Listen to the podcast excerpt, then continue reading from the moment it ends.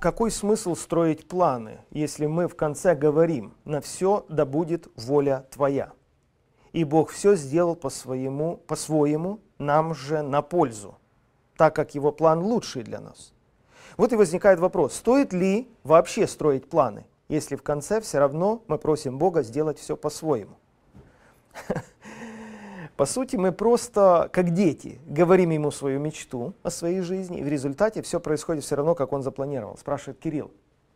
Ну да, Кирилл, если мы в младенчестве, если мы как дети или дети и остаемся, то да, в основном мы очень эгоистичны. Да, да, да, Кирилл, мы очень эгоистичны, потому что вряд ли вы встретите ребенка, который спрашивает, какая мечта у папы или у мамы. Но ребенок, по крайней мере мои дети, еще за год уже говорят, какие они хотят подарки на Рождество или на Новый год. И их совершенно не интересует, у тебя есть деньги или нет. У них только одни мечты. Потому, конечно, а, в каком-то смысле вы правы, но это показывает наше духовное состояние. Мы в младенчестве или в зрелом возрасте. Вы никогда не увидите таких рассуждений у апостола Петра или у апостола Павла. Те наоборот говорили, когда Бог захотел открыть во мне Сына Своего, то я даже не советовался с собой, я даже не спрашивал себя, я даже не сказал, Господи, дай мне сутки подумать. Павел сказал, я даже не советовался с плотью и с кровью. А как мои личные интересы? А какие мои личные планы на жизнь? А как я вообще себя вижу в перспективе? А как насчет моей карьеры? Вообще, Павел сказал, когда Бог захотел и сделал известной мне свое хотение – то я даже не оставил мгновения подумать и посоветоваться с собой. А как же насчет моих личных интересов?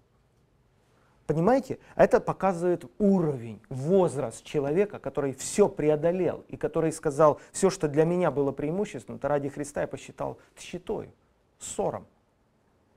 Но понятно, это такая весовая категория, что нам простите, не по зубам. Мы, мы, мы даже не представляем себе вообще так относиться к жизни. А как же наши желания, в которых говорит Библия, что Бог желания боящийся его исполняет? Совершенно верно. Бог добрый Отец, совершенно верно.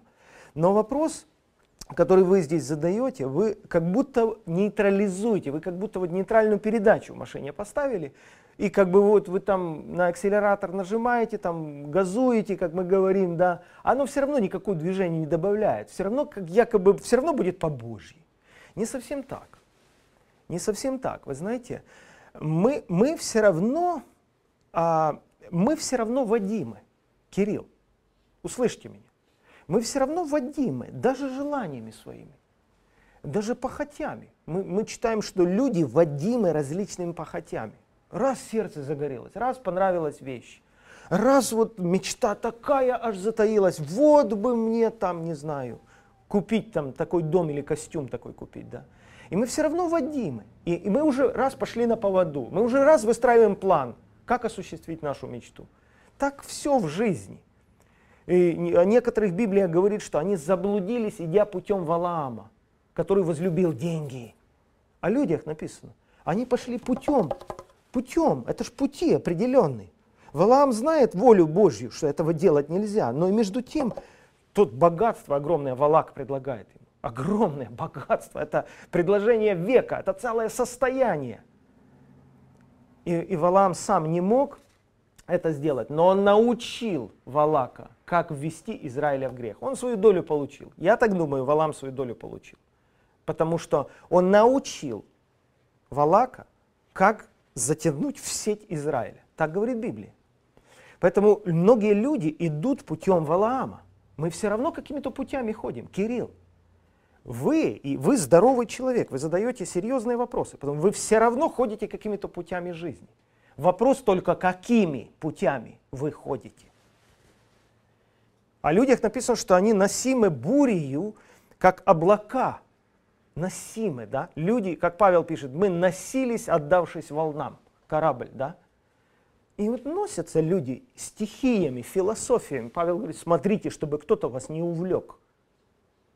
99.9% людей земного шара, они увлечены. Увлечены идеологиями, философиями. Вчера один человек говорит мне, наконец-то на Украине свергнут все памятники Ленина. Страна станет свободной. Я говорю, от чего? Ну как от, от этого идола Ленина? Я говорю, это вы понимаете, что Ленин идол. Это вы христианин, и вы это понимаете, что Ленин идол.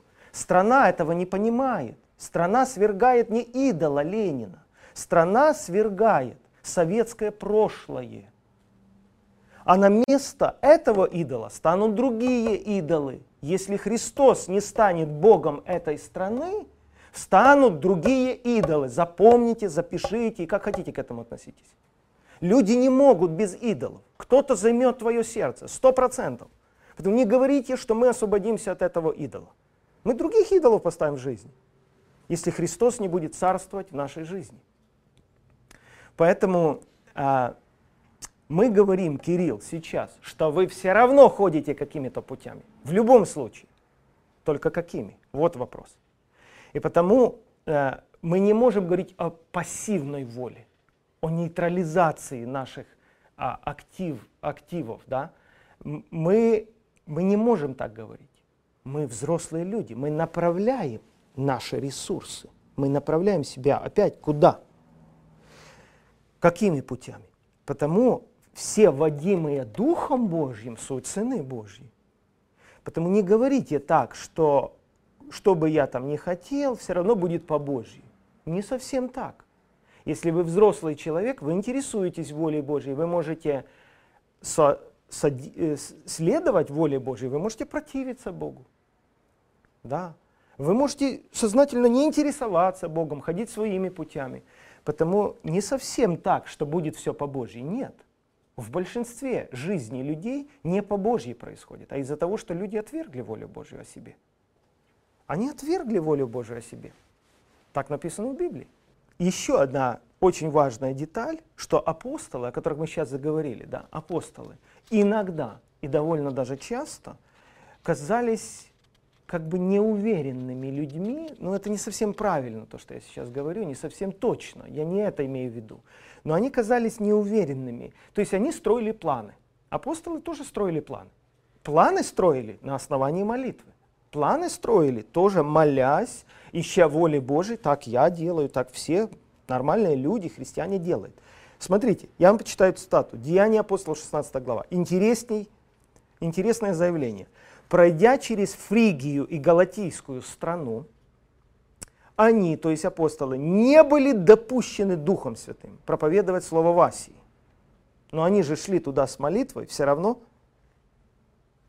в Асию. Они же шли, помолившись, они же апостолы, они же чем-то руководствовались туда шли. Но по дороге в Асию, я не знаю, каким образом это произошло, но они поняли, что именно Дух Святой, именно Дух Святой не допускает им идти в Асию. Следующий стих. «Дойдя до миссии, предприняли идти в Вифинию, но Дух не допустил их». Они тоже предпринимали не просто так. Куда ближе там? Как? Дорога здесь нормальная? О, здесь нас подвезут или здесь мы переплывем. Нет, они тоже молились, но Дух не допустил их. И они понимали, главное в том, что я сейчас говорю, они понимали, что Дух Святой участвует вместе с ними в том, что они делают. И Дух Святой для них играл наиболее важную роль в выборе пути. Павел даже сказал, я иду в Иерусалим по влечению Духа, зная, что там скорби и узы ждут меня. Но Дух его влек. И это было определяющим в его решении идти в Иерусалим. Вы представляете, о чем мы говорим? Определяющим решением было влечение Духа. И он не шел в Иерусалим по пророчеству. Наоборот, если читать внимательно Деяния апостолов, наоборот, везде были пророчества. Если ты туда пойдешь, там тебя узы и скорби ждут. Как бы предупреждал Бог через пророчество. А Павел не шел туда, что его там звали, или нужда была, или там родственники были, или, или даже по пророчеству, как я сказал. Он шел по влечению Духа. Потому Дух Святой занимал очень важную роль. Дальше. Они не идут в Вифинию, миновав миссию, пошли в Трааду. Ночью вдруг было видение Павлу. Ему предстал некоторый муж, македонянин, и просил его, приди к нам в Македонию и помоги нам. То есть практически во сне человек увидел такое то ли видение, то ли просто сон. Он это воспринимает. как водительство Божье. И он идет в Македонию, и там происходит чудо. Сейчас нет времени об этом долго рассказывать. Но суть в том, что они опять в третий раз меняют маршрут. Он идет в Македонию, потому что ночью получил вразумление, что там есть один человек, который просит помощи. Помоги нам. Так и случилось. Когда они пришли туда, они попали в тюрьму, и это был темничный страж. И после того, как он уверовал, их выгнали, попросили уйти из города. Мне хочется сказать, вау, я изумлен. То, как можно жить, как можно направлять свою жизнь, свои ресурсы. Когда мы чтим Господа и когда мы уважаем Господа.